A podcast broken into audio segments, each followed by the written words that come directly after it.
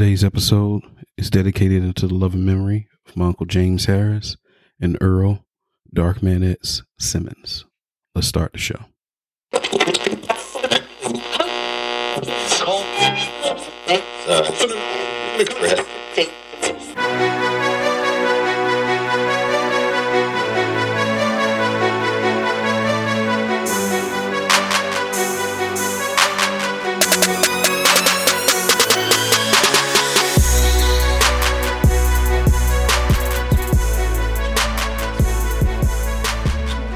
Yeah, yeah.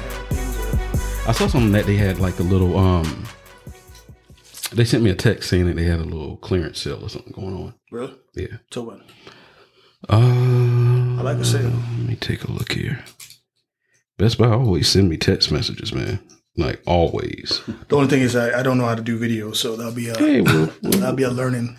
Save up to fifty percent ends four eighteen. So you got a full smooth ooh, seven days. So you good. You know what I'm saying? Welcome to the Short Disc Podcast.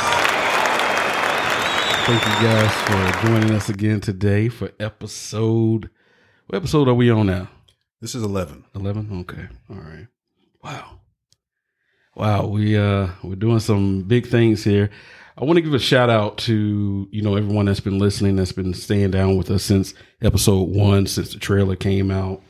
Really want to thank you guys for all the support that you all have been showing us with, you know, the downloads, the sharing on social media, sharing to your family, sharing to friends. It doesn't matter. You guys have been sharing. Really want to thank you all. Want to thank all the support that we're getting in Florida. Want to shout out a couple of places, man, that we're getting a lot of love from as far as downloads go outside of Florida. Um, the Ohio area, pretty big, actually, like our second biggest market, Columbus, Ohio, and Ho or Hugh, Ohio. So shout out to them.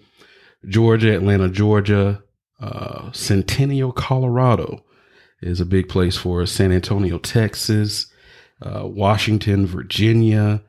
Um, Auburn, Virginia, France. I don't even know how to pronounce that. Clichy, L'Île de France. Sounds uh, pretty good to me. Yeah. So, uh, France, man, um, Alaska, England. Shout out to Swindon, England. Um, Compton, city of Compton, California. Yeah. Yeah. Yeah. Baltimore, Maryland.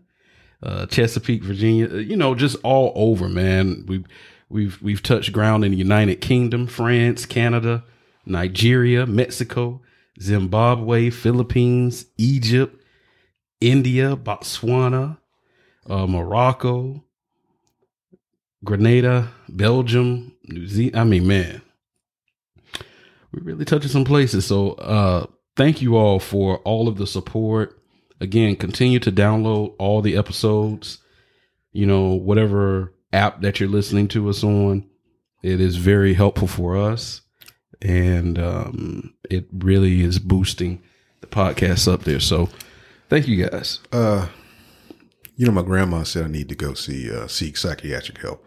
Why is that? Why is Sorry. that? Tell me. You know why? the vo- did she hear? The, she heard the Voices episode. My mom. It doesn't matter what episode it, it, it was, what order it came in. She said, that ain't right. You need to go seek, seek psychiatric help. Well, well, can I tell you what my mom said? What's that? She said, you need prayer. She may come over here.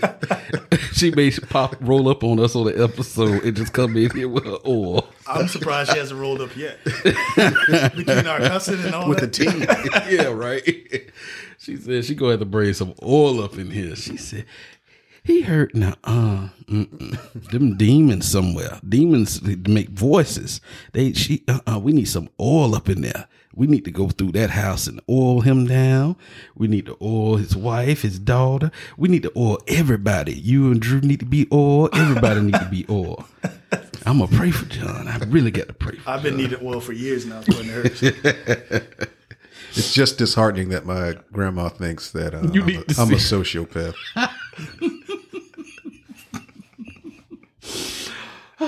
Well, I didn't know how to take that. Well, you're not having thoughts like that. You no, know what I not. mean? So it.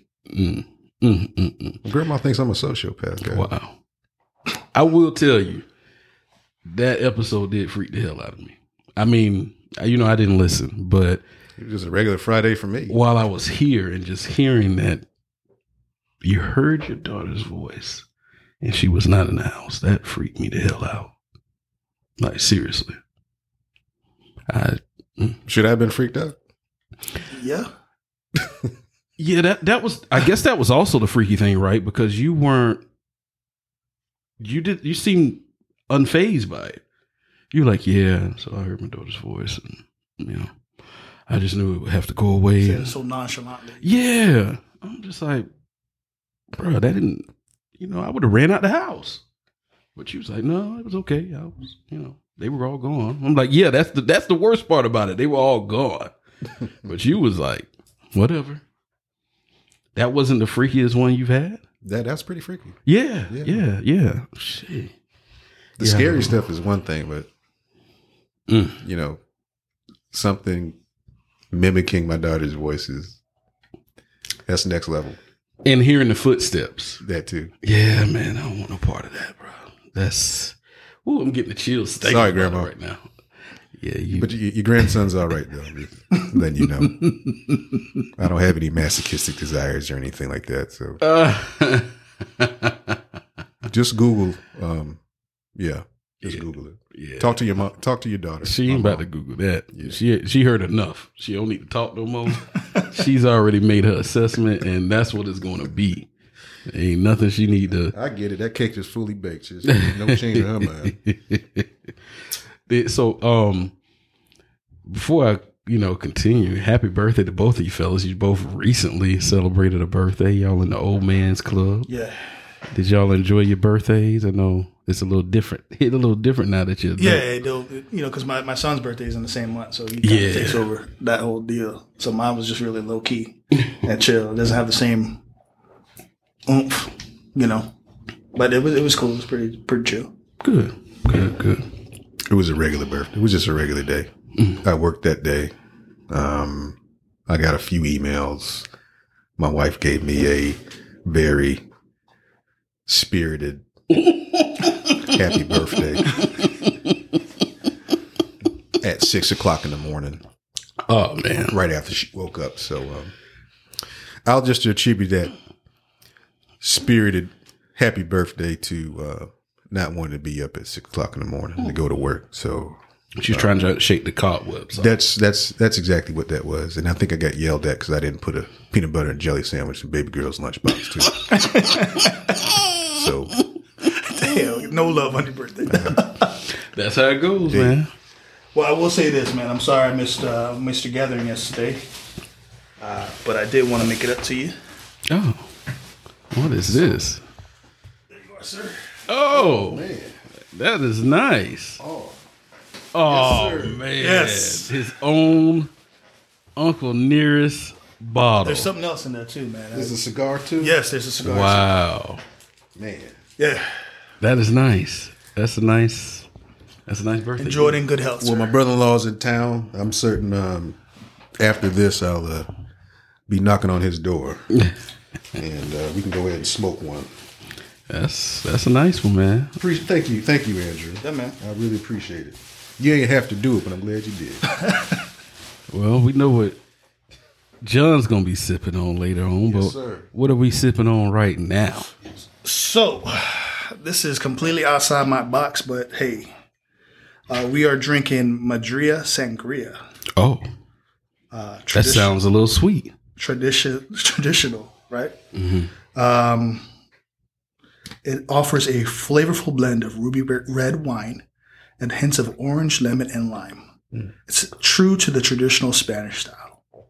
So we're going to open this up and try it out. I think I'm going to enjoy this one. I think so too. This is going to be great. I wonder if the side effects of Benadryl that I took last night that's had me kind of leaning today. Got, you got, why'd you have to say sinuses, man? You know, it's that time of year. I feel like I got a head cold. ten percent of alcohol by volume, so it should hit at some point. You know, have enough I think that'll make you feel better. Yeah, he's uh, allergies have been on an absolute terror. Yeah, my past ear and my head, but. All right, I, I look forward to this one, Drew. I, put, I even put a little ice in it. I see I you over there prepared, boy. Hey, you man, got a listen. Air-to-air grin on your Let face. Let me tell you something. When you said all them different fruits that was in there, I'm, I'm ready for it. You know what I mean? There you go. All right. Fellas, enjoy this in good health. Yes, yes. And welcome to the Old Man Club, both of you. It is. Uh, I thought we were already there. Yeah. We got, we, we're not my, exactly I, grown man yet, but we, we. I got on my uniform, right? Salute. Yeah. So tell us what what do we need to know today, Drew? So I want to introduce everybody to. Oh yeah, yeah, that's good. Yeah, yeah, that's sangria. Yeah, yeah. I need some ice, but this it is. Mm-hmm. Yeah, I told you. Um. So I want to first off let me let me thank you for giving me this platform to kind of share uh, these individuals that I'm finding um, and researching myself.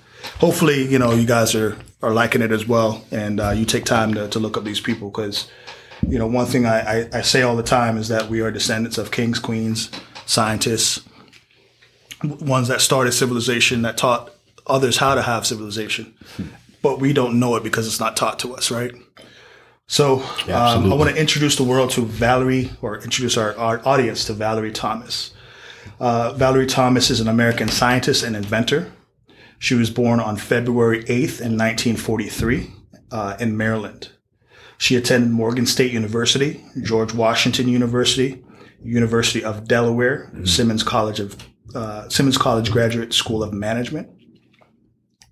Miss uh, Thomas is responsible for developing the digital media formats imaging or image processing system used in the early years of the Landsat program. I didn't know what the Landsat program is, so let me delve into that. The Landsat program is the longest-running enterprise for acquisitions of satellite imagery of Earth. Wow. Mm. It is a joint NASA U S G S program. Landsat, the images uh, acquired by Landsat are archived in the United States and the Landsat uh, receiving stations around the world. Um, They're a unique resource for global change research and applications in agriculture, cartography, geology, forestry, regional planning, and surveillance and education. Mm. Wow. Her participation in the program expanded upon the works of other NASA scientists in the pursuit of being able to visualize Earth from space. Wow. In nineteen seventy-four, um, Miz Thomas headed a team of approximately fifty people for the Large Area Crop Inventory Experiment, LACI for short, which was a joint effort with NASA, uh, Johnson Space Center, the National Oceanic and Atmospheric Administration, and the, uni- the U S Department of Agriculture. Uh, let's see. Wow. She, yeah, she's doing some big stuff, man. Um, nineteen seventy-six, she attended an exhibition that um, that included an illusion of a light bulb that was lit. Uh, even though it had been removed from its socket. The illusion, which involved another light bulb and concave mirrors, inspired Thomas. This led to her invention that she uh, got a patent for in nineteen eighty. Um, let's see. She began research in nineteen seventy-seven that involved creating an experiment in which she observed how position of concave mirrors would affect the real object that is reflected. Using this technology, she would invent the illusion transmitter, but again, in October twenty-first, nineteen eighty, she received a patent for. This device is still used by NASA today. Uh, Miz Thomas has received numerous awards, including the Goddard Space Flight Center Award uh, of Merit and the NASA Equal Opportunity Medal. Mm-hmm. She's mentored countless students in mathematics, aerospace research, and technology. Wow. STEM, baby. STEM. Is she still alive? Yes. seventy-eight years old. Wow. Wow. Man. This is this is during a time when she went through that women were not in STEM, mm-hmm. especially black women. Mm-hmm. But when I read this and kind of delved in a little bit more, like the imagery that we see of Earth and and uh, you know the, the what she was able to accomplish and, and put together that's used by, you know, the, the National uh, Oceanic and Atmospheric Administration. Mm-hmm. Uh, Department of Agriculture, that stuff is still being used today. That's that's heavy stuff. Yeah. So, wow. But I encourage everybody to go, you know, pull her up, read about her a little bit more, educate yourself, educate your kids, educate the neighbor. Um, and yeah. just realize, you know, we are, again, descendants of kings, queens, scientists, nutritionists, that we just have been recently uh, conditioned mm-hmm. in our current state. Yeah, yeah. Wow, man, that's a lot. Thanks, Drew. yeah. yeah, really. That that was great, man. I wonder if she's um, if they have a profile out there to the Kennedy Space Center. I'll have to look that up. That's something I can yeah. put in my notes and find out. Wow. Yeah, thanks for dropping that knowledge, man. That that was um, I, I did not. Of course, I did not know that. Yeah. You think you know so much, you know, but there's so much information and history out there about us that, you know, isn't brought to the forefront or isn't taught in history books or, you know, prep schools or right. anything. And that's yeah. just, that's not just black history, man. That's U S history as well. That's right. That's, that's, that's right. That that's stuff right. Is not, it's history. Yeah. Bottom line is it's history. Um, the person just happens to be black. So, um, man, thanks for that. Really appreciate that. Real positive. I like that. Yeah. yeah. Um. So on to a little bit more of a somber note. First off, I want to kind of give a shout out to my family. Um, rest in peace to my uncle. Uh, he passed away the other day. Um, he was more of a matriarch for the family. My Uncle James, um, eighty-nine years old, lived a very long life. Hey, he, man, worked all the way, you know, he owned his own lawn service, worked all the way up until he was about eighty-six or eighty-seven, you know, constantly. And uh, he was pretty much a father for my mother and my aunt um, growing up. And so, um, you know, we will miss him. And so um, also had some other tragic news that kind of touched on a, a global global force, which um, the unfortunate passing of uh, Earl Simmons, a k a. D M X, Darkman X. Um, you know, I don't want to really bring light to the circumstances that he passed under. I know that they said he had a heart attack, um, and there may have been some unfortunate circumstances that he, that caused, you know, that triggered the heart attack. And, you know, anyone that listened to his music, that followed him, you know, from his beginnings, uh, his career, you know, we've known of the man that, you know, that has had his struggles, but we all had struggles, you know, we've all had struggles in life, things that we, we, we've dealt with and we're still dealing with. And, you know, a lot of times people will take a negative spin on it, but I mean, y- you all struggle with everything, whether it's, you know, weight, food, um, sleeping disorders, um, walking disorders. It's, it's all, it's all somewhat of a disease. So, you know, you can't make light of someone's struggles, especially when, you know, things were introduced to them at such an early age and, you know, they had influences from adults and things of that nature. But, you know, just want to celebrate the man, you know, that was Earl Simmons, D M X.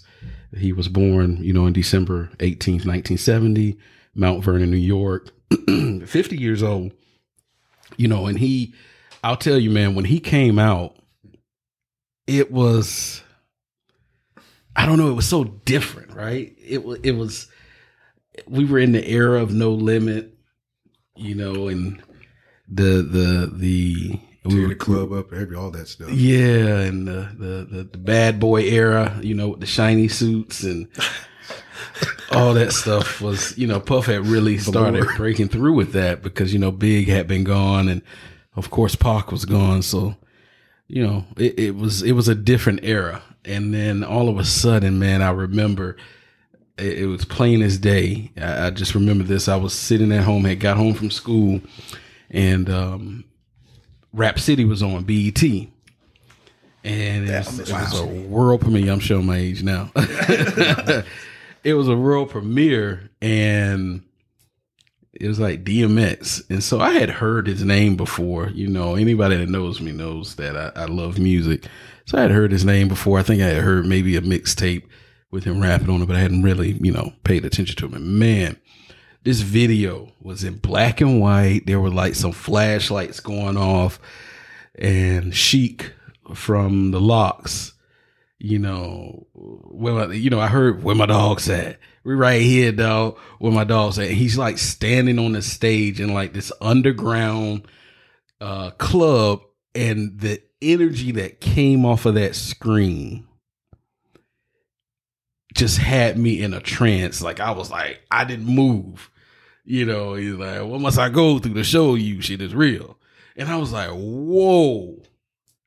And I just sat there for the next, what, three, four minutes, you know, and I was like, and he's barking, and he just came with, he, I can't even explain the energy that D M X brought to just that one song, that video. And from that moment on, man, I was hooked. I was hooked.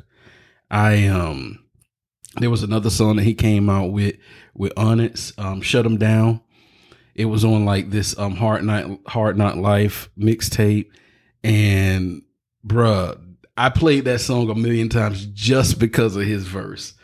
And I was just like, oh my God, this man is, it was something. So, you know, I, he was on so many things, man. One of my favorite verses was twenty-four hours to live on, on the Maces album that he did. He did Money, Power, Respect on the Lox' song that, you know, he brought the heat. four three two one L L Cool J. Um, he brought the heat on that. Um, he, I'm not going to say, it's not too many times that when you're on a song with Jay-Z, you're going to stand out from Jay-Z, but Money, Cash, Hoes, That was that was D M X song. You know, it was Jay-Z song, but D- DMX bodied that song, man. And it's just, the music was one thing for me, but then, you know, he started getting into acting. He did the the, the uh, movie with um, Jet Li and Aaliyah, Romeo Must Die. I think was was that it? That's it. Yeah. Yeah, and then he did the he was in uh, Romeo Must Die. Yeah. Yeah. Okay. Um, did he do like Cradle to the Grave too or something? Yeah, he did. That's he the did one with Steven Seagal, right? Yeah. Yeah, yeah, he did that. Um, just the energy he brought into that. He did Be- and Belly, of course, was the first one with him and Nas.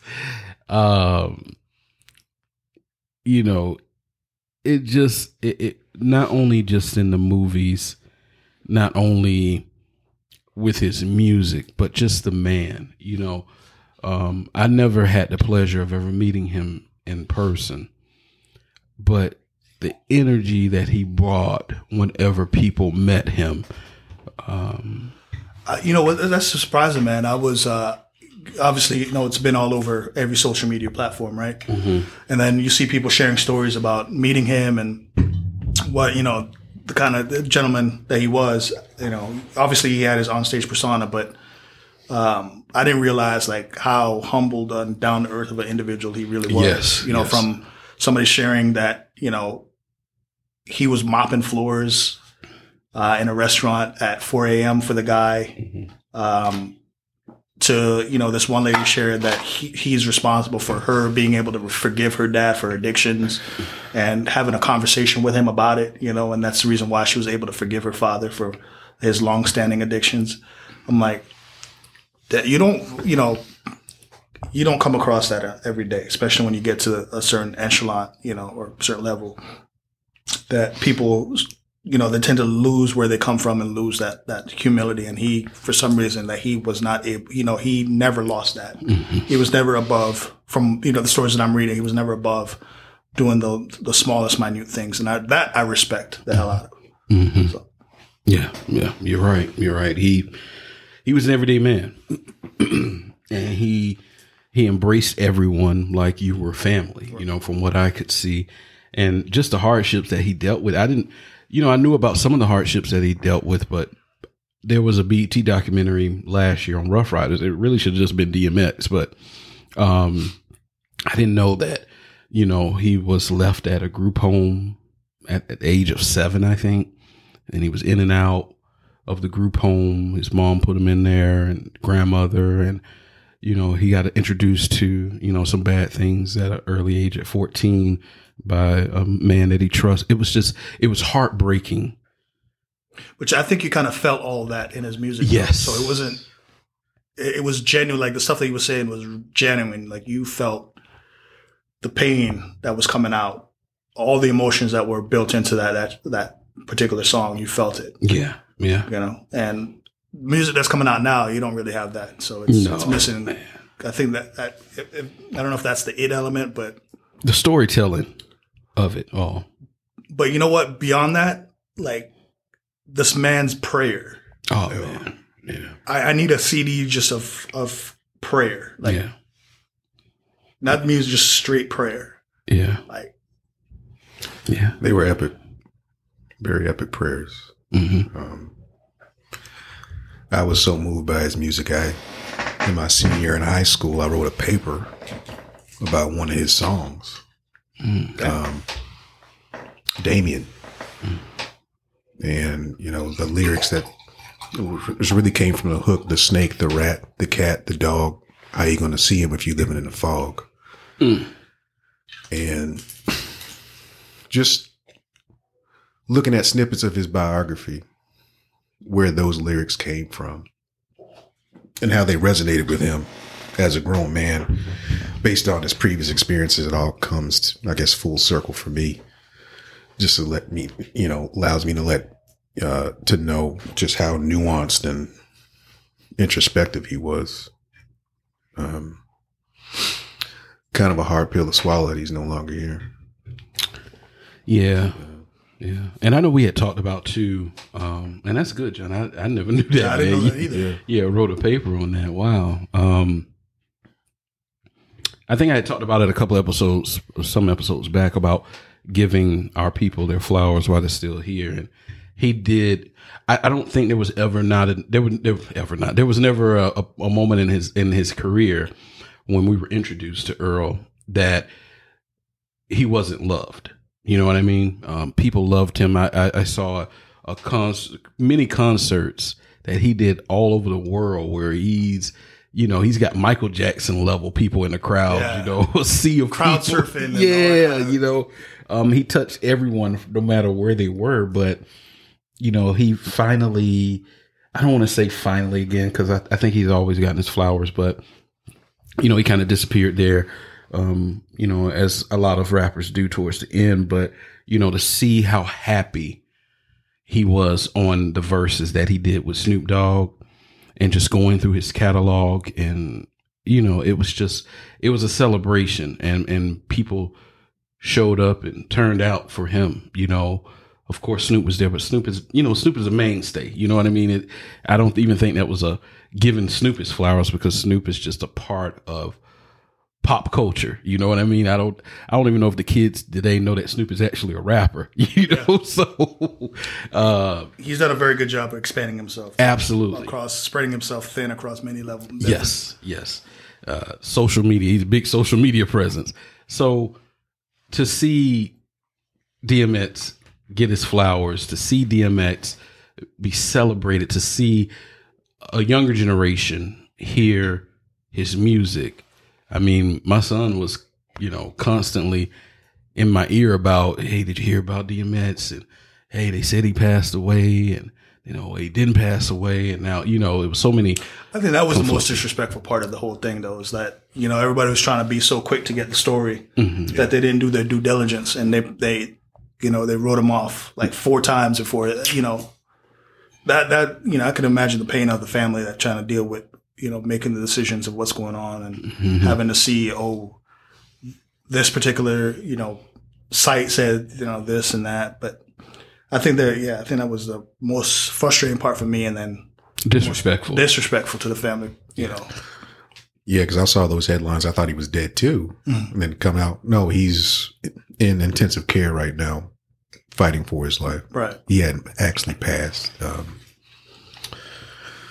I yeah, we're just so well, media is just so hell bent on reporting the story first and not getting all the details and the facts. Yeah. and vetting the information to make certain that it's accurate, correct information. We just want to make certain, or they just want to make certain, rather. We got it out first, so nothing yeah. else really matters, uh, regardless of who it may affect, that is the Simmons family. Right, um, right. Wish we can get away from that, but that's just that's just how they operate, unfortunately. Well, hell, I mean, again, the family should be the only one making the statement, as they did when he finally did. They didn't get the, they never get the opportunity to do so. Right. So, uh, but yeah, man, um, D M X, especially as a you know a, a, a New York rapper, and with us being in the South, man, he. I think that was the first one that I started like listening to. Yeah, yeah, the whole C D, like the whole C D, yeah. And yeah. then you know now being older, I'm like the crap that's coming out now. Oh man! So I've been I've been circling back. I'm like, oh, I can understand this shit now. Excuse yeah. my language, but yeah, I can understand what they're saying now. You know, being a, a different mental state now, mm-hmm. if you will.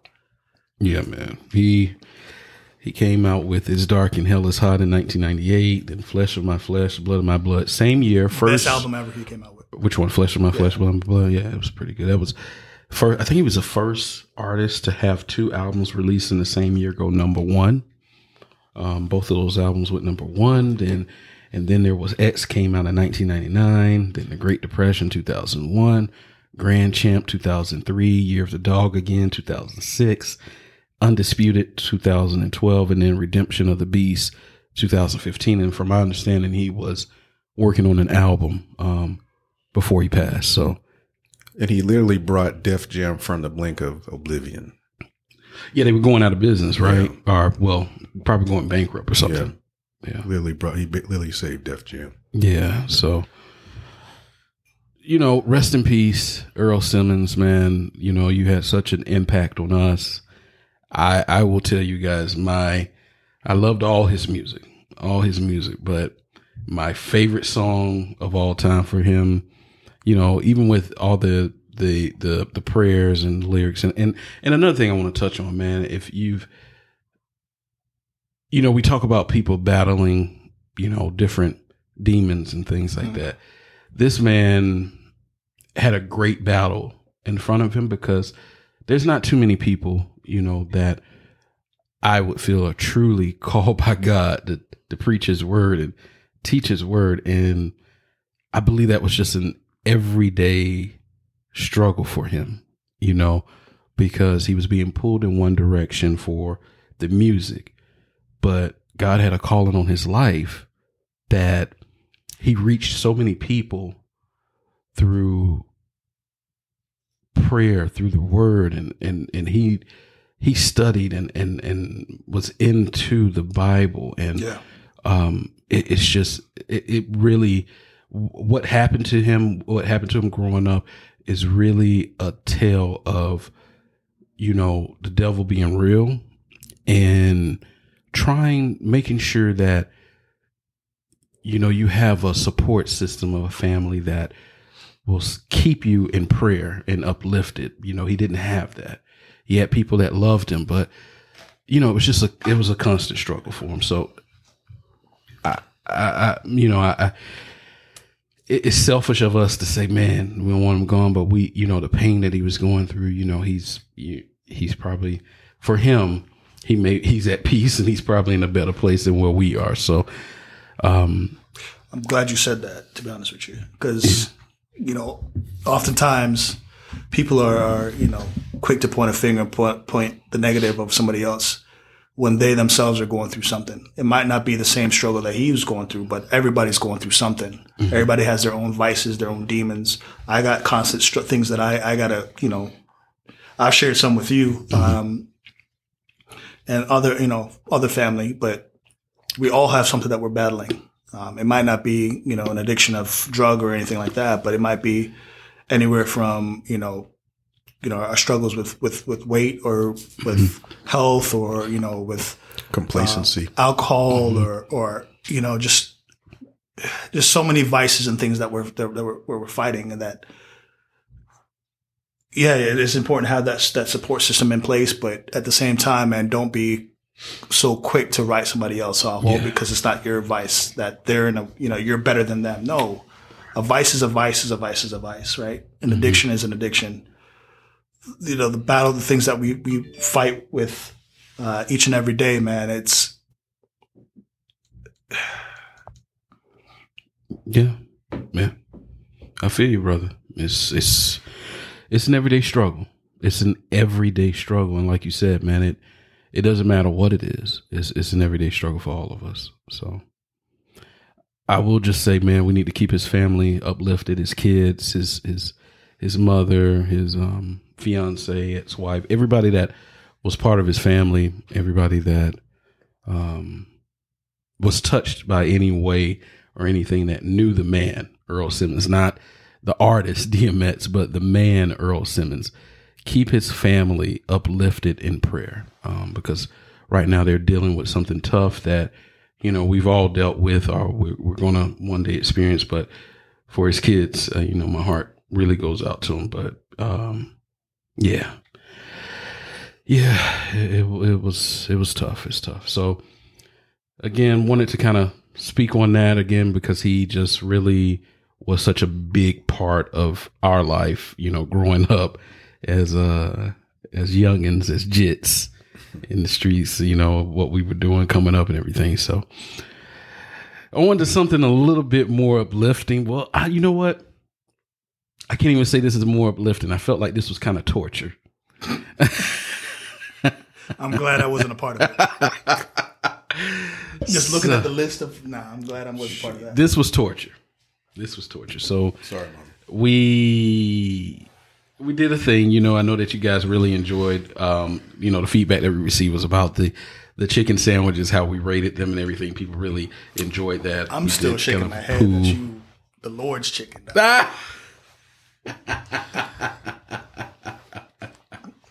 Leave it alone, the, Drew. The, the, Lord, the Lord's chicken. Once again, that's just my opinion. I, I understand, understand it's relative from one person to the next. He ranked the Lord's chicken. The Lord's chicken, though. What was it, four, right? Uh, three. I think you ranked it. I thought you ranked it four. I said four, and then I recanted. Ran, Even ori- originally, he ranked I it. Ran uh, it. I ran it back. Okay. Wow. And I put it at three. We got to, we got it on tape, so we had to, yeah. We, yeah, we can go back and check. You can it keep out. The receipts if you want to. Yeah. I said what I said. The Lord's chicken. So you know we forgive got feedback. Him. Forgive him, Lord. People loved it and wanted us to do a little bit more. So we decided this week we were going to do the top fast food fish sandwiches. Oh, I want to tell you something before John and I go through our little countdown from who decided this. Uh, we did. Who, who, who, was, who thought uh, this was a good idea? fish is fish is hard to make anyway. It really is, and then when it's fast food, it's yeah. I want to say this was, you know, we're doing it for the audience, for you, the people.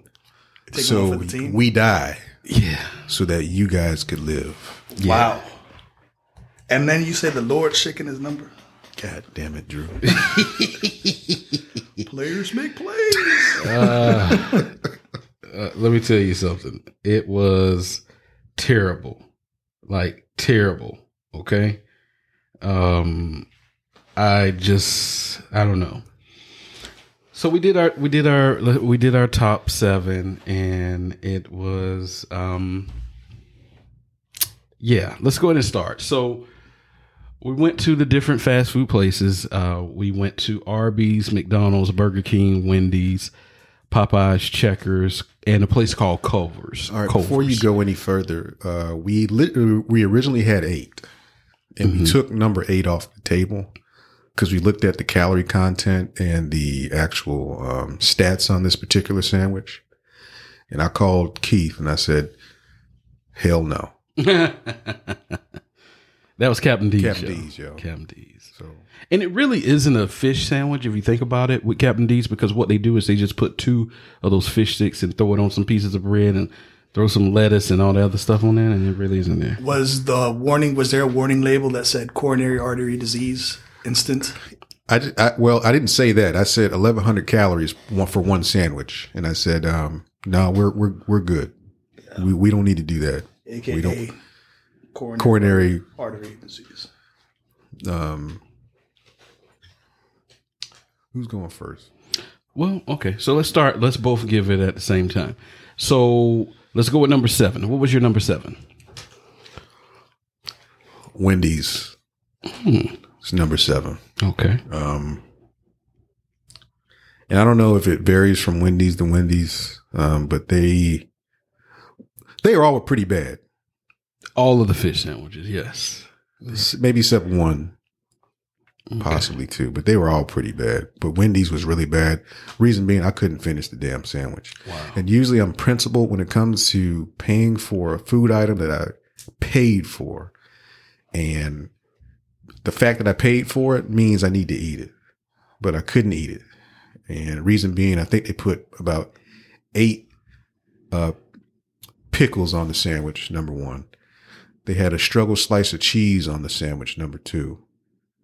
Um, and I have no idea what was going on with that tartar sauce, but I believe it was radioactive. Woo! uh, Waste not one, then, huh? Uh, so still couldn't finish it. I could not. I tried. I really gave it a, a, a great effort. Okay. But I had to put it in the wrapper it came from and toss it in that brown paper bag and place it in the, uh, I didn't even put it on the inside uh, garbage can in my kitchen.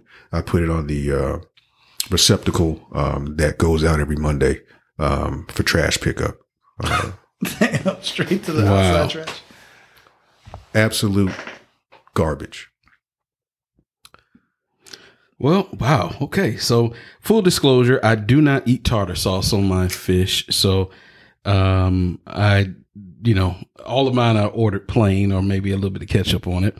My number seven was Culver's. Uh, I did seven for Culver's because that was a fish that wasn't really a sandwich to me. It was like a, um, you know, the European style fish and chips. It was that type of fish, that type of breading, like the cod and, oh, wasn't it beer battered almost? Yeah. And they put it on a piece of bread. So I was like, I didn't even eat it on the bread. I just took it off. I said, what kind of, this isn't a fish sandwich, you know? Right. So I took it off. So was the fish good though? Or? The fish was good, but for some reason it had me feeling a little queasy after. Mm. I don't know what it was. I don't know if it was some bad grease. Did they make it fresh? Yeah, it was fresh. It was, you know, pretty. That's Culver's, everything they make fresh, you know, you, you have to wait Culver's for it. Culver's is almost like, um, Chick-fil-A as, as far as their how they operate, right? So yeah, yeah. Never been to Culver's. So um, number seven was was Culver's for me. Um, number six,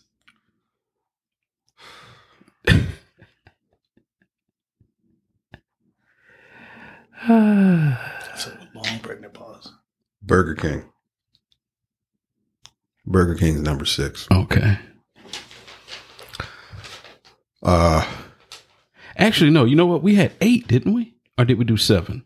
We had eight. Remember, um, one, two, three. Remember, it was Popeyes, four, Arby's, Wendy's, McDonald's, Checkers, five, six. Yeah, it was Culver's, seven. Okay, and then Burger King. Okay, and then we scrapped Captain D's. Okay, so Burger King would be my number six. Okay, even though it could probably be ranked at number seven uh, okay. with Wendy's, but um, I actually did finish it because I was really hungry that particular day. Mm-hmm.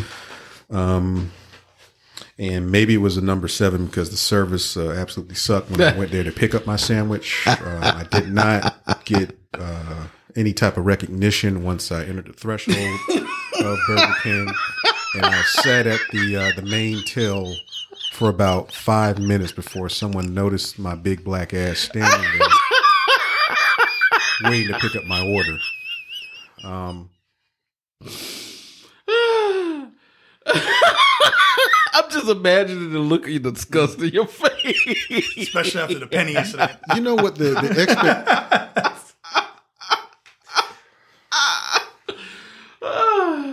Sorry, Mom, I just cussed. That's how much disdain I felt for. Um, not even a hey, how you doing? Not hey, even a not you even know a fuck you. A fuck you or, you know, fucking order, fucking order. What the fuck do you want? Or anything like that. Nothing. Sorry, none of that. Just that's just that's that's worse. Not being recognized that you're there. You're there to patronize their business, and mm. you know.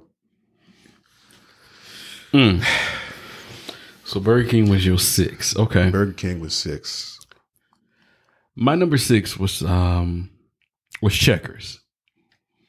I did not really enjoy that fish sandwich. It was um it was like a mini fish sandwich, to be honest with you. Like they it, it didn't It, Which one did you get? Did you get the one with the single fillet or the they, single? They fillet. Had a double fillet, and I said, you know I didn't what? see that at the one there I went to. There was a double fillet or something up there. Really, I didn't see that one at the one I went to, but it was, yeah. I looked at the double fillet and said, that looks like death. So, I'm sorry. Continue. That's continue. Yeah, I, I mean, there's nothing really to add to it. It was uh it was terrible. I felt like I don't know why I have this unsettling feeling that whatever food I'm getting from Checkers, whenever I've gone there, they've just recently dropped it on the ground and picked it up and then put it on the bun or put it in a package and gave it to us. So I'm just like, ah, I don't want this shit. So, but yeah, um, number six was Checkers. I, yeah, no, thank you. Number five, Checkers. Well, okay. All right. Uh, I was, um,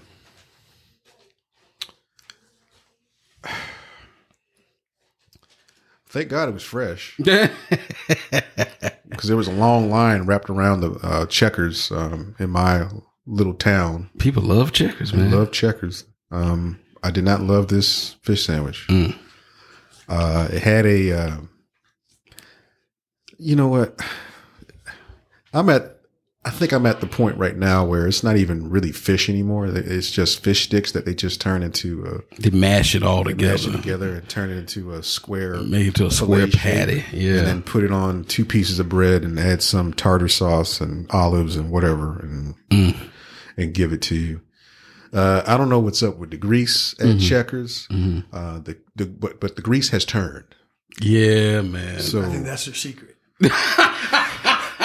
McDonald's has their secret sauce. That's their secret. That's their secret. They use forty-five-day-old grease. It's got to age in, in a bourbon barrel for, damn. for three years, and then that's their secret. Mm. Oh, God. Wow. The grease has turned. I think it's time to, uh, I don't know what you guys are doing at Checkers. Mm. Mm. I don't.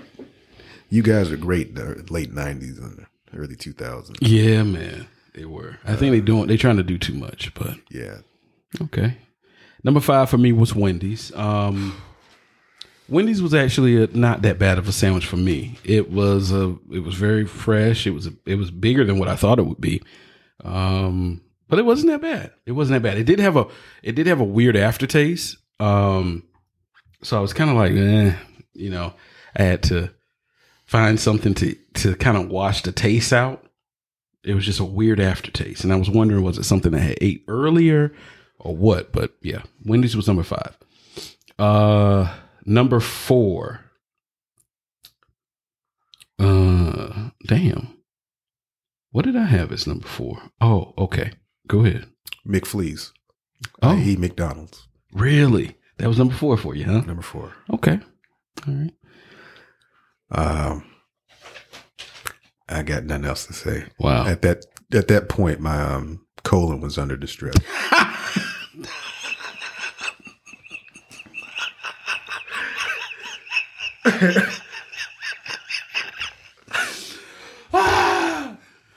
You ain't trying to eat all this shit in one day, did you? No. This is-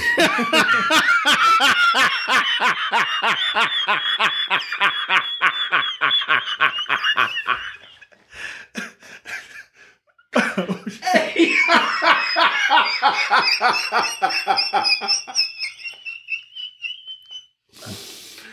Cause his cold was up to the track. I felt him on that one. Oh, oh, oh, oh. Okay. I might as well have been eating clay at that point. Wow. Wow. Wow. Wow. So McDonald's number four. Number four was Burger King for me. Uh, listen, you heard him. He's like, uh. Listen, man.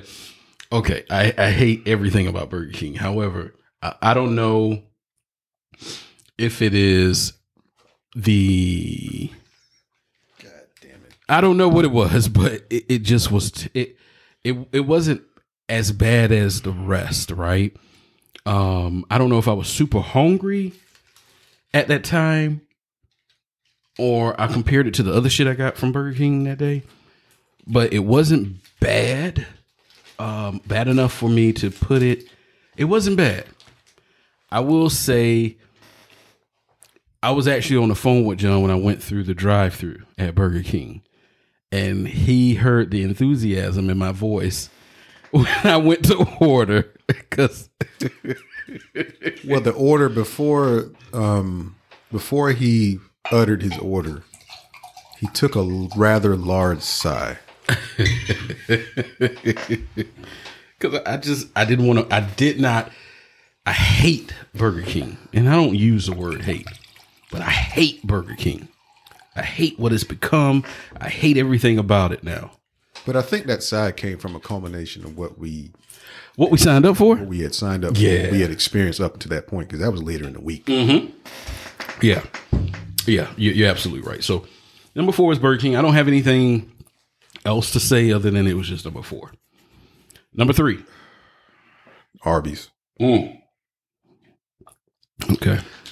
It's just a regular run-of-the-mill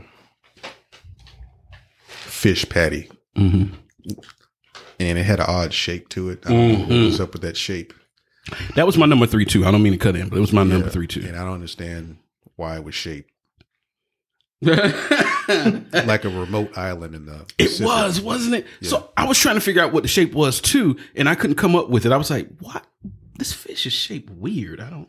Okay. The bread... I don't know what was up with that bread. So let me tell you what I did. What's that? I did. So they got two versions. They got the regular one, and then they got the King's Hawaiian roll. You got the King's. I got the King's Hawaiian. I got the regular one. That's yeah, that's why I, I think that's what boosted it up to number three for me. Oh. The taste wasn't bad, but that Hawaiian roll that it was on. Oh man, you can't beat a Hawaiian roll. So. All right. Well, I should have went with that. Mm-hmm. But um, up to that point, once again, after Burger King and the Wendy's, the anguish in his voice right now as he's talking about. Number three. I, I don't know why I got this feeling that John just kind of sat there and ate all the fish sandwiches like within two days. he just, he tried to, to make up for it. Can I say something else about Burger King? Yeah, go ahead. What's wrong with your uh, mozzarella sticks? Mm. Um, were they actual mozzarella? What was that breading? Mm. What was that about? And your marinara sauce? Mm, I haven't well, had it. I should have grabbed the marinara sauce that I had in the uh, the green wise that I had in the refrigerator. I don't know why I went with the packaged, a prepackaged marinara sauce from Burger King. But um, you know what? I'm gonna get off my soap. You know what? Rant time.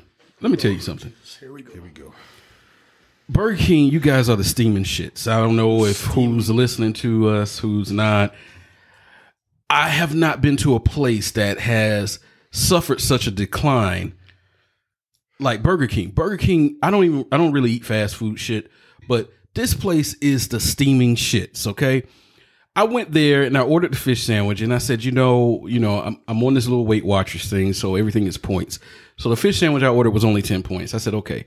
So I'm going to order, you know, they, they brought back the Cheesy Tots and then they had, they got the chicken fries. I ordered the chicken fries because it reminds me of my childhood when I would order the chicken little tender thing that they had back in the day. So I ordered it and I ate the fish sandwich all the way and I said, okay, that wasn't too bad. Then I took a bite into the Cheesy Tots. That's where everything went left. Bruh, there was nothing about that tot that was cheesy. Okay. I remember eating that shit when, you know, my sister, I was taking my sister to school when she was in high school. These was the nastiest things I've ever, it was a ball of shit. Okay.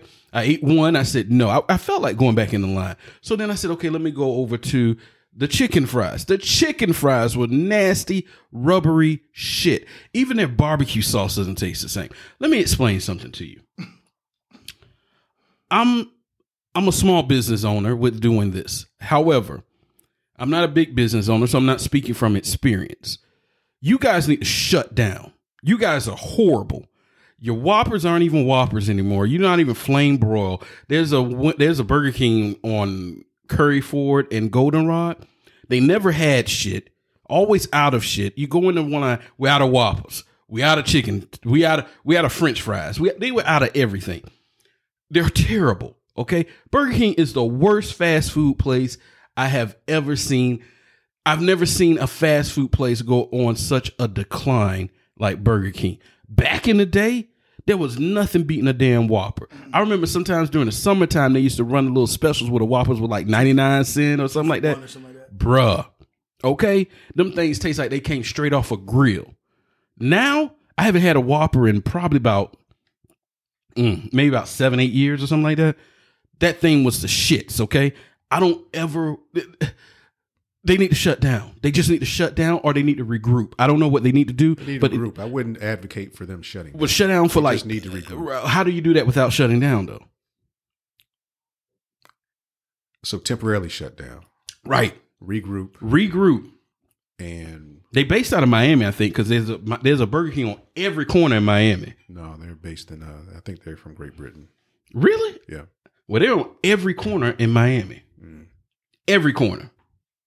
So, you know, uh, they're horrible. They're horrible. They are horrible. Nope, John. They are headquartered in Miami-Dade County, Florida. Okay. Horrible. That's why I see one on every corner whenever I go to Miami. Horrible. Shut down, bruh. Well, I don't want people to lose their job. Okay? That place is terrible. It is the steaming shits. Okay, I'm done. They need to go back to the drawing board and um, R and D, research and development. Why not just make the shit the way it used to be? You There was nothing wrong with your food before. Nobody was saying, oh, Burger King was horrible. People love Burger King. The perils are going too commercial, I think. Oh, my God. Then they went to chicken nuggets. And then then they start making all types of different sandwiches I saw. And, it's not even getting to breakfast. Oh, man. Breakfast. I used to love that croissant sandwich. Used to. Past tense. Man, I, I haven't even had one because I, I don't even want to. Right. Okay. We got two more sandwiches. Yeah. So, uh, number two. Number two for me was McDonald's. Culver's for me. I love McDonald's sandwich. Um, one of the few bright spots for McDonald's for me. Growing up, I always loved their fish sandwich. They haven't changed the recipe. I just love their fish sandwiches. So, Culver's for you? Culver's for me. Mm-hmm. Even though it's not a sandwich, but that was a good piece of fish. Yeah. I didn't have an aftertaste. It was fresh. Um, crispy, light crispy uh, uh, breading on the outside. Um, But we would have to debate whether or not that's a sandwich because it's not. It really it's, isn't. It's not a sandwich. It's, I it's can a, eat it just. It's a fried filet mm-hmm. with two pieces of bread on it. That's it. That they just added two pieces of bread. That's it. So, and a bed of lettuce. I mean, crunchy water because that's all it was. It wasn't actual lettuce. And that crunchy water thing. Yeah. And number one was Popeyes. Popeyes. How the hell do you... You let a chicken joint? A chicken joint. Kill you in the fish game. Bruh. I had that fish... So let me tell you a funny story, man, real quick. Pops, me and Pops went there one morning. We had went down there to get Uncle Bubba. And, well, before we went and got Uncle Bubba, we had went to... I had to get some service detail on my car. So we went to the Popeyes right there off of O B T. And, bro, we, we sat there and he, he likes to go in. He goes inside to order his food. We ain't going through no drive-thru. So he's like, let me go in and get the sandwich, man. I said, okay.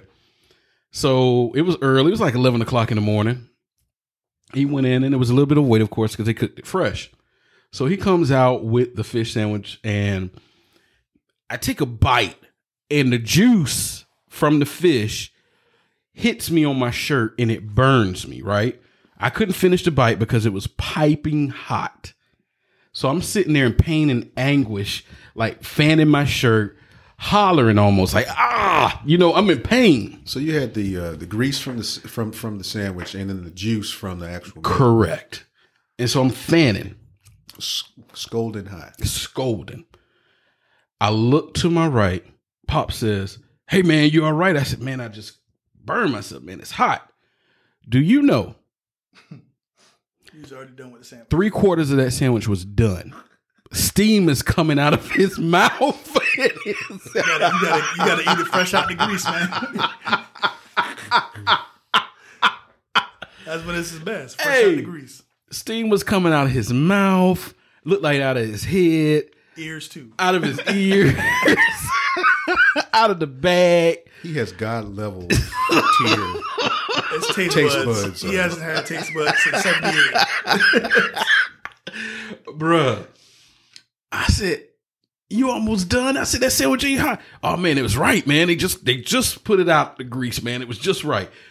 And he was done with his sandwich before I took a full first bite of my fish sandwich. The summer of seventy-eight is the last time you had it. uh, But I want to ask you, how do you let a chicken joint make better food than you? Better, better, a better fish sandwich than you? A chicken place. It has the right spices. It it was just giant sandwich too. What I mean, it was a real piece of fish, by the way. Mm-hmm. Um, it's a flounder. It's it's on par with its with this uh, chicken sandwich. Not necessarily its its uh, its thickness, mm-hmm. um, but as far as overall volume, mm-hmm. that's a pretty big fish sandwich. Yeah, and. I know Burger King, McDonald's, Wendy's, Checkers, all these other places have been making fish sandwiches for decades. Mm. And you let Popeyes just... Decades. Swoop in. Decades. And say, hold my beer. Bruh, let me tell you something. I'll go to Popeyes right now for that fish sandwich. Over the chicken right now. The fish sandwich is better than the chicken sandwich to me. I, I, I, I, I, I'm just going to say that. I'm sorry. I like the chicken sandwich. As you know, it was number one for me. But that fish sandwich hits, boy. I mean, it's hitting. I never had it, so I'm going to take your word for it. You could eat it. It ain't shell. Get the sauce on the side, man. You know how I do. Yeah, I don't. I don't. You know, I don't put. It. You don't need the sauce. I mean, really, you don't. Need and the sauce. And that's good if you don't need the sauce. That means it's flavorful, seasoned. Yeah. yeah, yeah, yeah, yeah. It really was. So, shouts out to Popeyes for not putting my colon in distress when eating that sandwich. ah. Okay. So um, we do this for y'all. You know, we put ourselves through anguish for y'all. That's what y'all asked for. So that's what we gonna do, man. Um, what are we gonna do next? I wonder. Oh man. Well, we'll talk about that. Yeah. Okay. So yeah. Last weekend was the versus. Um, they had the Isley Brothers versus Earth, Wind, and Fire. Oh, did you guys get a chance to watch it? I know Drew, you was giving me commentary. Yeah, absolutely. Yeah. What was your thoughts? I realized at that point in time that I am not a grown ass man yet. Mm-hmm. There's levels to this, and I'm I'm I'm I'm grown, mm-hmm. but I'm not to that grown ass man level yet. Mm-hmm. Um, that was a great versus. Only thing I would change from that is maybe less of Steve. Oh my God, he made me want to jump through a wall. The, the commentary was could have scaled that back a little bit. I like, and I, I appreciate Steve Harvey. yeah, yeah, let me tell you, back in seventy-seven when this song came out, that was more of a wet dream for him than anything.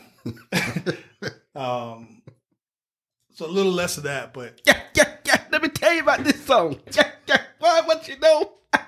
Come on, D Nice. No, you called him brother Nice at first. D J Nice. Y'all played it that time, Nice.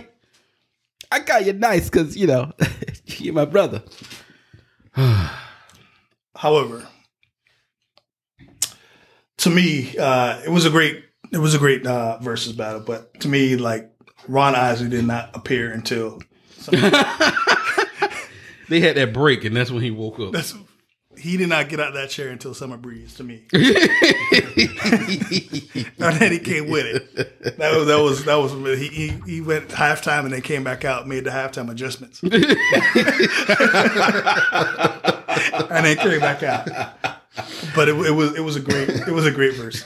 Yeah, yeah, I, I enjoyed it. Did you get a chance to see it, John? Unfortunately, no. I got I saw clips. Okay, and then um.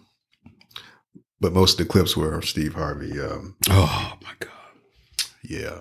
When they said he was going to be hosting it, immediately I was like, come on, man. We don't need a host for this thing. And of all people, Steve Harvey? Well, you know, that came from Kings of Comedy. So, but like I said, I think that was a, a, a wet dream for him. Yeah, yeah. He was enthusiastic about it. I give him that. Oh, my God. Two. And I can appreciate that, but. It was too much. It was for, we were there to see Earth, Wind, and Fire and mm-hmm. yeah. Brothers. Yeah. Yeah.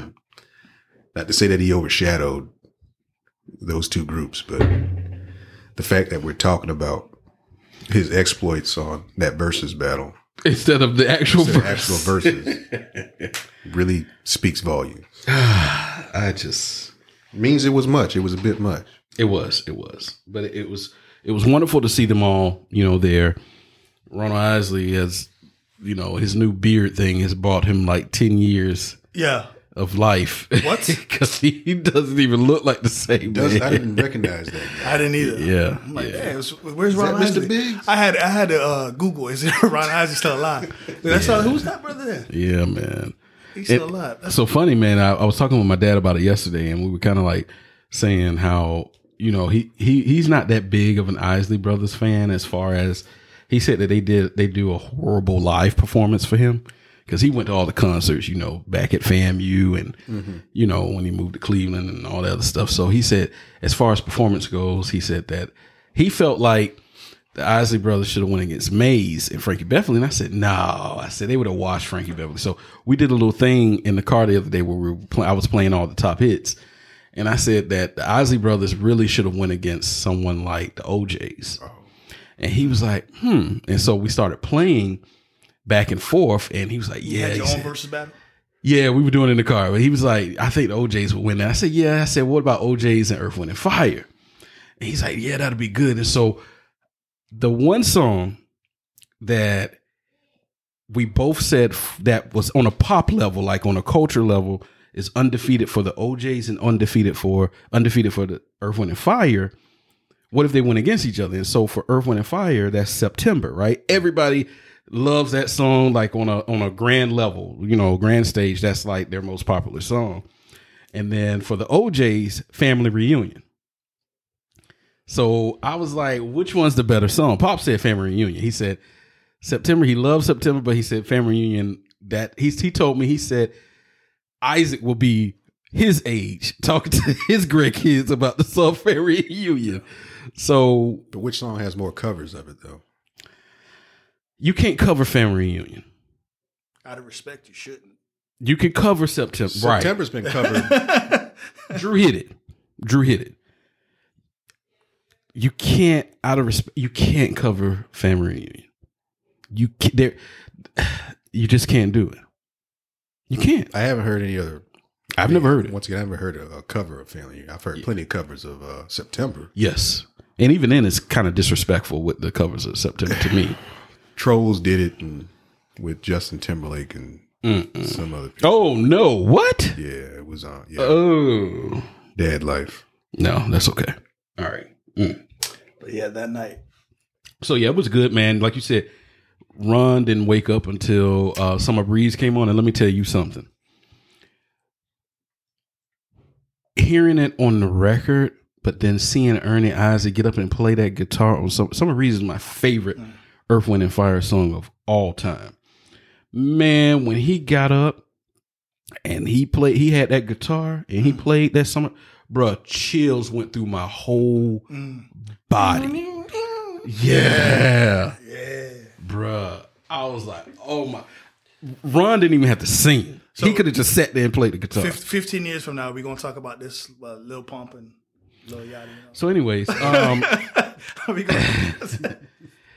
Billboard, they score all the verses, and they score. So, I'm not listening to you. They, they, uh, this is how grown I, I thought I was. Cut blocks coming right to me. Yeah, we're going to have to cut blocks. About to cut block. One, you take the left knee, I take the Thank right knee.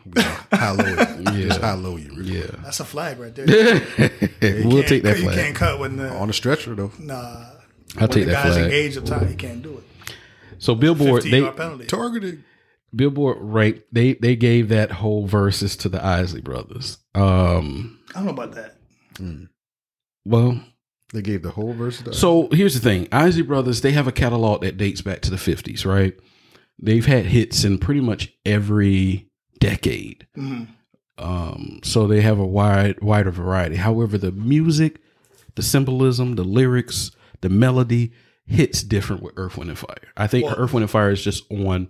They're on that Stevie Wonder. They actually performed. During, yeah, during, during the verses part, you know. Yeah, like I said, I, Ron Isley didn't wake up until Summer Breeze. So as much as I loved Summer Breeze, no, seriously, when you watch, he if you watch it, I gotta watch. He didn't. He he was in the chair, right? Comatose. He, when he was sick, no, he was singing bits and pieces, bits and pieces, barely. When did he stand up?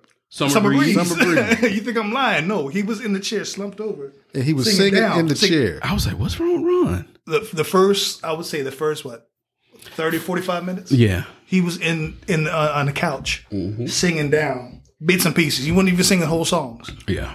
He was just slumped over.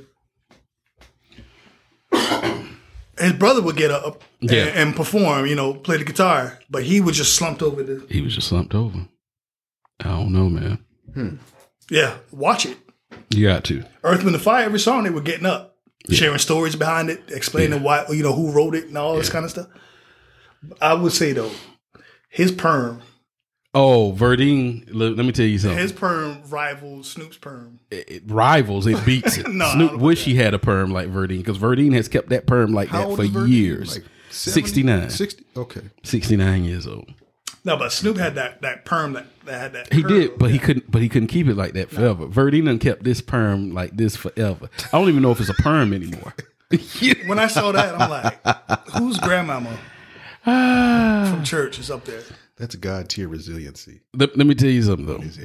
As far as songs go, there is nothing that Earth, Wind, and, I'm sorry, nothing that the Isley Brothers has produced that will ever beat Reasons.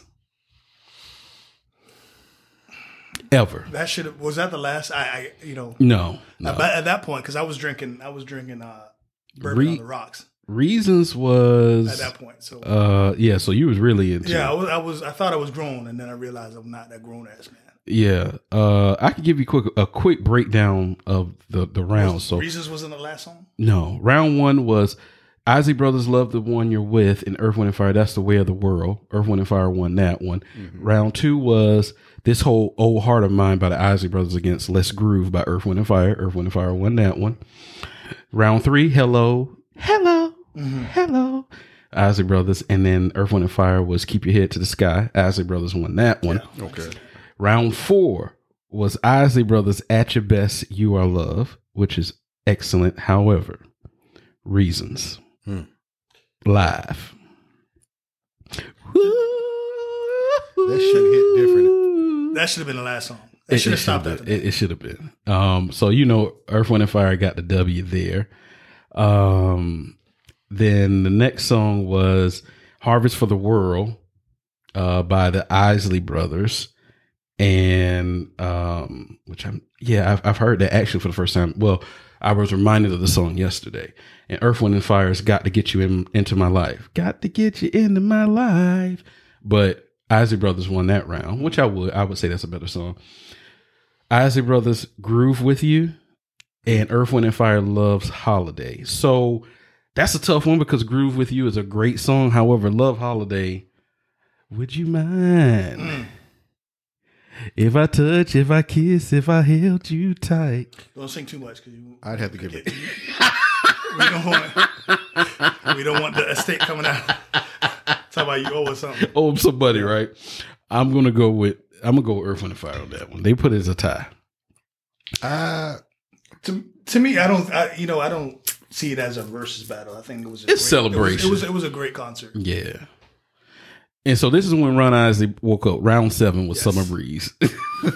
Hey, he actually got out the chair. Hey, he sung. I think that's the first song he sung the whole song. Yeah, yeah, yeah. Summer Breeze. And they won that one. But yeah, overall, you know, like I said, I think Earth, Wind and Fire, comparing the catalogs, I'm more of an Earth, Wind and Fire guy. However, Isley Brothers has the classic songs. They, they, I think Earth, Wind and Fire covered everything, whereas Isley Brothers more of that. Let me, let me make love. Let's make love. Yeah. So it was a good one. It was a good one. I appreciate them doing that. I hope we see more of the older talents from the seventies. Um, a lot of kids were born off of that stuff. Yeah. Would you want to realize it or not? Absolutely. So.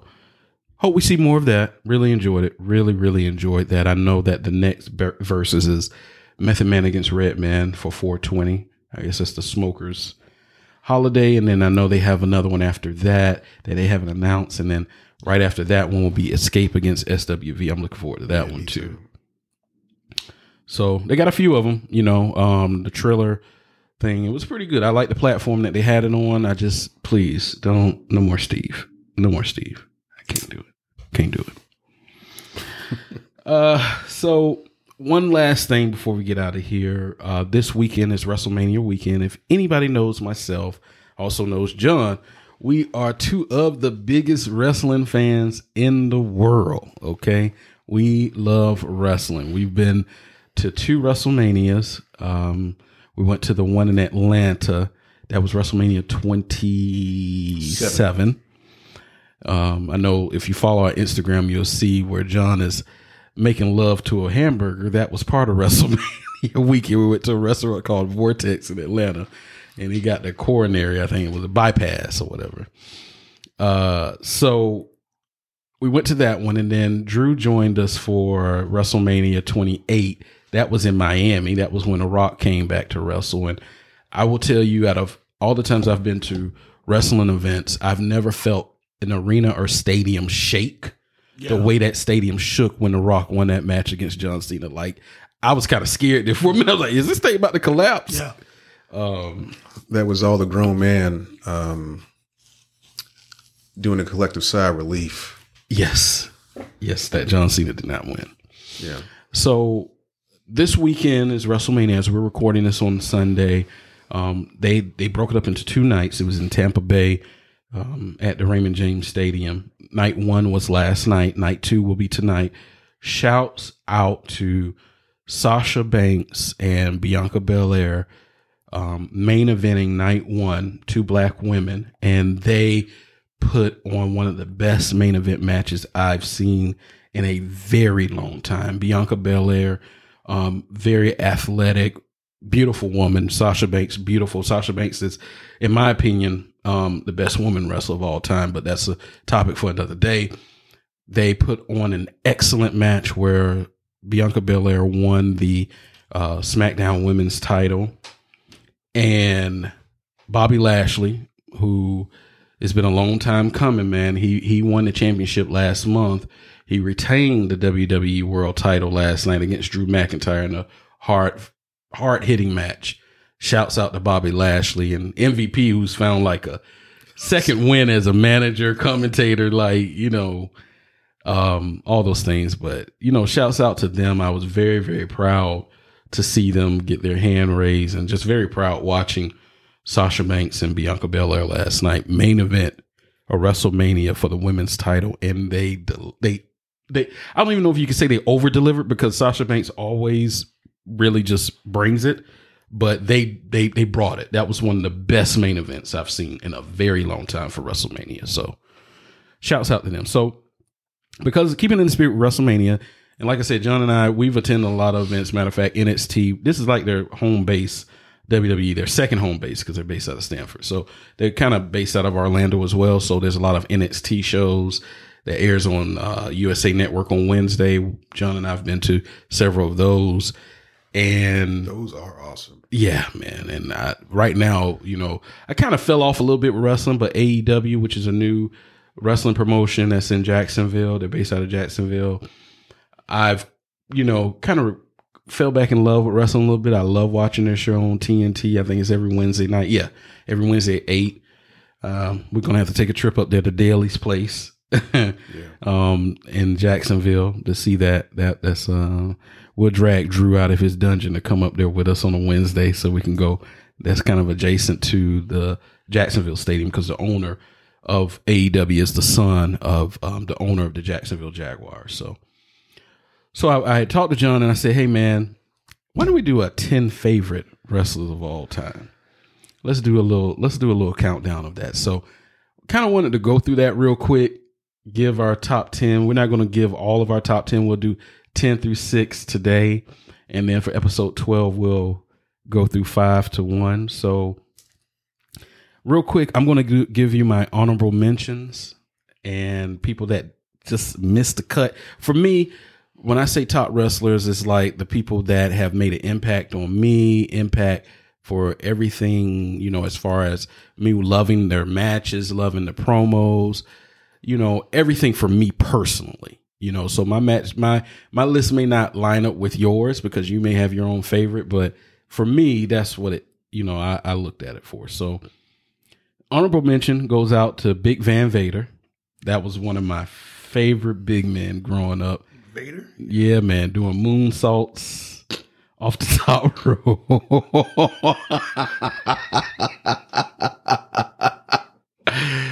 I just remember that one match where he literally mauls uh, Sting in the ring with these heavy forearms. Oh, man.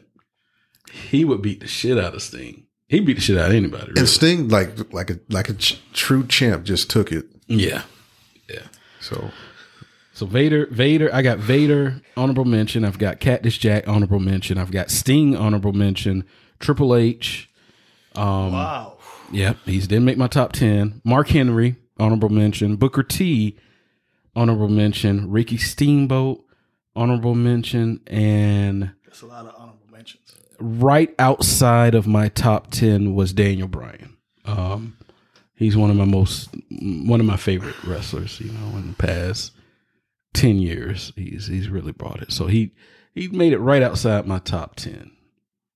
Did you have an honorable mention list or you just... Yeah, I got an honorable mention list. Okay. Um I got uh Ron Simmons. Oh, yeah. Um and that's just personal for me because we didn't have a whole, whole lot of black wrestlers right in the late eighties when I was watching um uh, wrestling. So uh Ron Simmons, honorable mention, uh Ricky the Dragon Steamboat, honorable mention, uh Triple H, honorable mention, um, Kevin Nash, mm. honorable mention.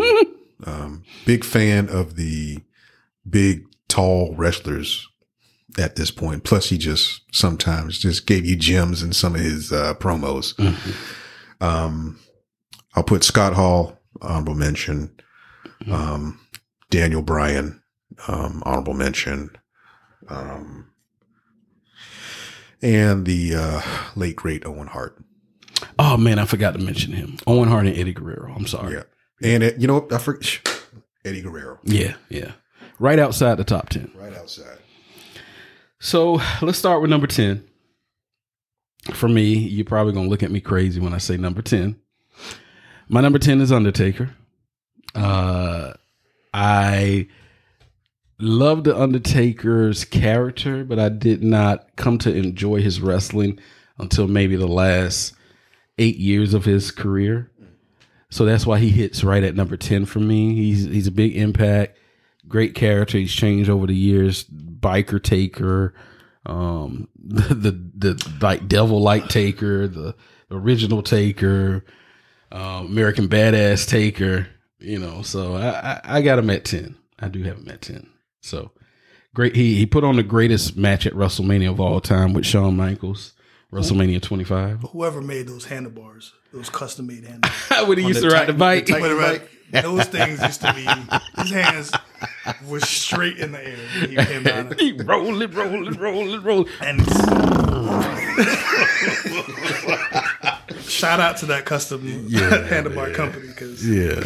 those were legit. Yes, sir. Yes, sir. So that's my that's that's number ten for me. Number ten for me is uh, Mark Henry. Oh man, yeah. Um, he just squeaked by, mm. and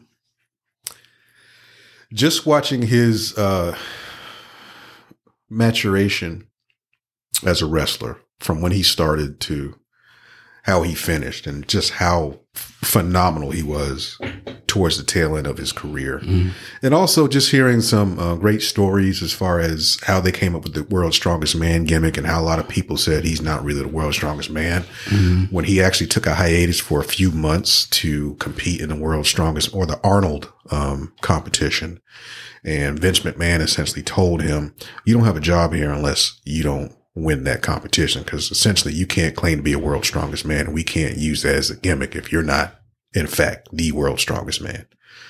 So he took that hiatus, he trained, and dominated at the Arnold Classic against actual strongman competitors. Strongman competitors. Mm-hmm. Absolutely dominated.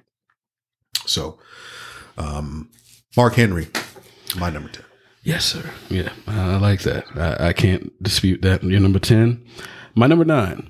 Now, another one that you're probably going to look at me crazy because of the ranking. Mister John Cena. I put John Cena at number nine. Let me tell you why. I'm not going to. I'm not going to. Ahead of the Undertaker. Yes, I'm going to tell you why. You look back over time. you look back over time. Over time. Never has there been a wrestler that you've ever wanted to see lose and make you want to buy the pay-per-view. We actually used to go to the wing house just to go watch him. It, we didn't care nothing about the rest of the card. Think about it.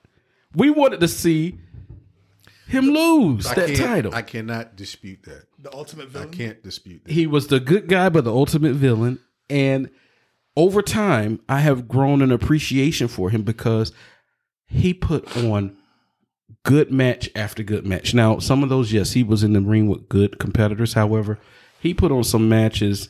There was a match he had with Umaga at Royal Rumble that was like brutal, brutal in a good way. He choked him out with a ring rope to win. John Cena, he he started out as one of my favorite characters when he came out with Thugonomics. That was like my favorite character.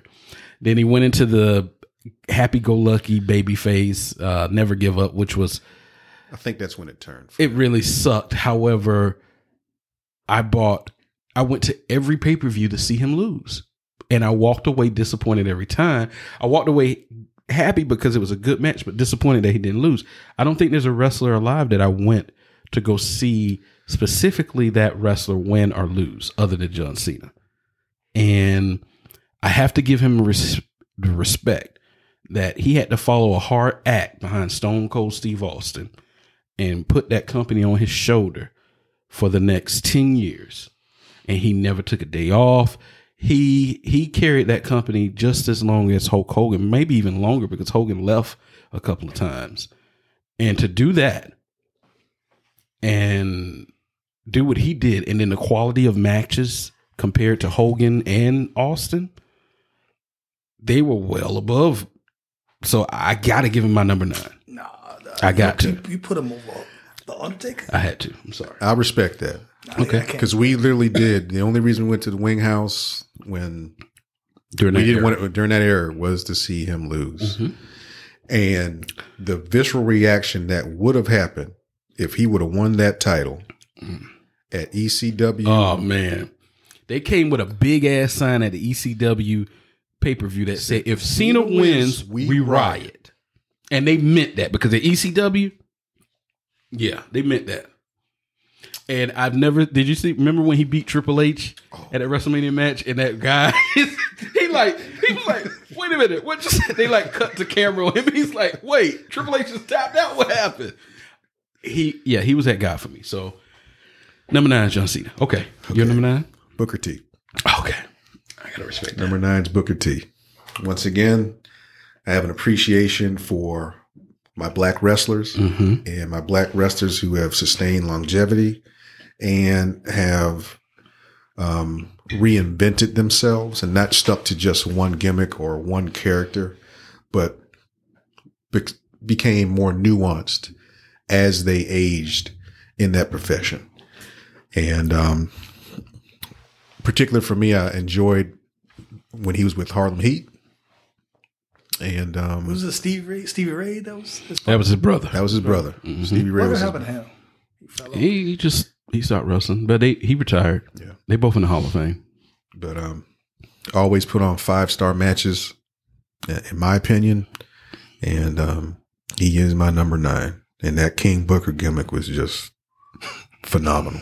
Yes. All hail. All hail, King Booker. Number eight for me is Brock Lesnar. Um, Brock brought it when he first came in. He was an excellent wrestler. Never really, you know, he, he wrestled. And then he left, went to U F C, came back, and he's become more of an attraction. But I will say outside of John Cena, I've never got excited for one person's match. And it wasn't because I wanted to see him lose. It was just what was going to happen. I remember the match where here that we went to the arena here in Orlando. Mm-hmm. And who was it? Uh, he, Big Show. He suplexed him and the ring collapsed. Yeah. That was a what the fuck moment for me. Yeah, yeah. And yeah. that was prior to the WrestleMania that we went to. Yeah. yeah. Mm-hmm. Mm-hmm. Yeah. That was a few years before that. Wow. Yeah. So Brock Lesnar's that man for me. Um, he ended the Undertaker streak, which was probably the biggest moment in wrestling history ever. WrestleMania, Undertaker was undefeated, so I think I cried. Yeah, I, my son never watched wrestling again after that. Really, he he, when he saw that, he, he just was done.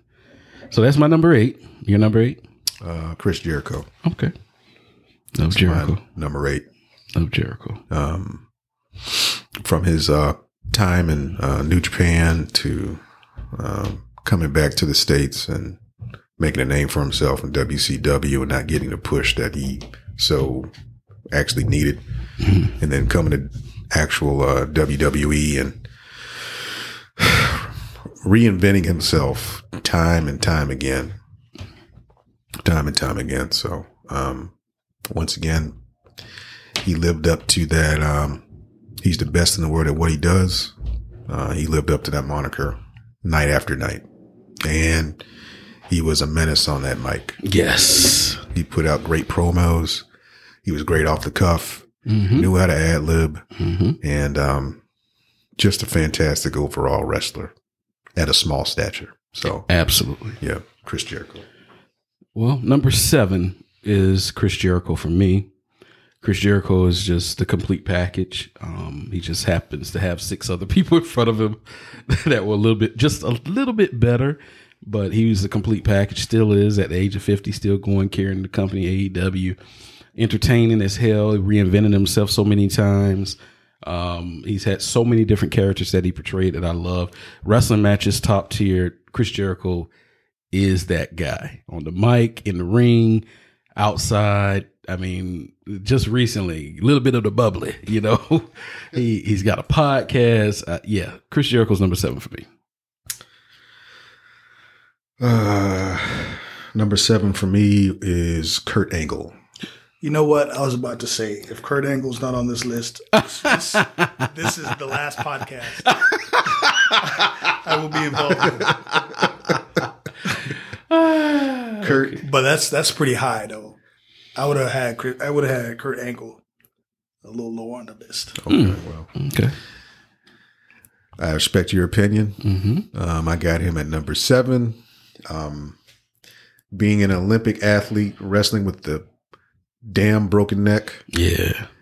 And coming over to the actual uh, wrestling entertainment world, picking up that sport as fast as he did is beyond me. Mm-hmm. And trying to be a baby face. Well, they tried to make him a baby face, but he was really a, a heel um, mm-hmm. when he was talking about that. Um, uh, what was it? The, Uh, the three, three eyes, eyes uh, intensity, intelligence, intelligence, and integrity. Integrity. Yes, sir. And how everybody booed him every time he came. Yes, out. Sir. He was a great villain, though. He was. He was great. He was great. He was great at anything. He really did. I mean, he has that, a podcast too. That skit when him and um, Stone Cold were hurt. Oh man, the, the little uh, the cowboy hat. Yes, skit. Jimmy Crack Corn.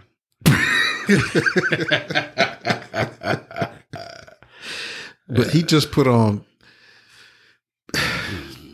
That that match with King of the Ring with him and um, Shane McMahon. Oh, that's that's the, that's, the, that's the reason why that he's hired put him like at the top for me. Like I was gonna watch anytime I saw Kurt Angle, I was gonna watch any of his matches. Mm-hmm. How many how many glasses did they break? So the backstory on that real quick is that that was supposed to be a breakable glass, but because they had fireworks that day, the person that inserted the glass put in real glass. Because they didn't want the glass to break, the plexiglass, I'm sorry. They didn't want it to break from the fireworks that were going off. Well, they, mind you, yeah. Google, Google that, guys. Mind you. Google that. Before they got to that glass breaking spot, Kurt broke his tailbone. Yes. He before we got tailbone. to that spot. Yeah. And he told, um, I think he told Shane, man, I don't think I can throw you through, uh, This, this this plexiglass, what they thought was plexiglass, mm-hmm. and that Shane throw basi- me basically um, he landed on his head, lambasted this dude, yeah, and talked shit about Kurt. Yeah. Excuse me, Lord, Mom, and that got Kurt the, the that making him angry and pissing him off got him through that plexiglass or yeah. th- that actual real glass. Uh, Google it. Yeah, it's Kurt Angle versus Shane McMahon, King of the Ring two thousand one.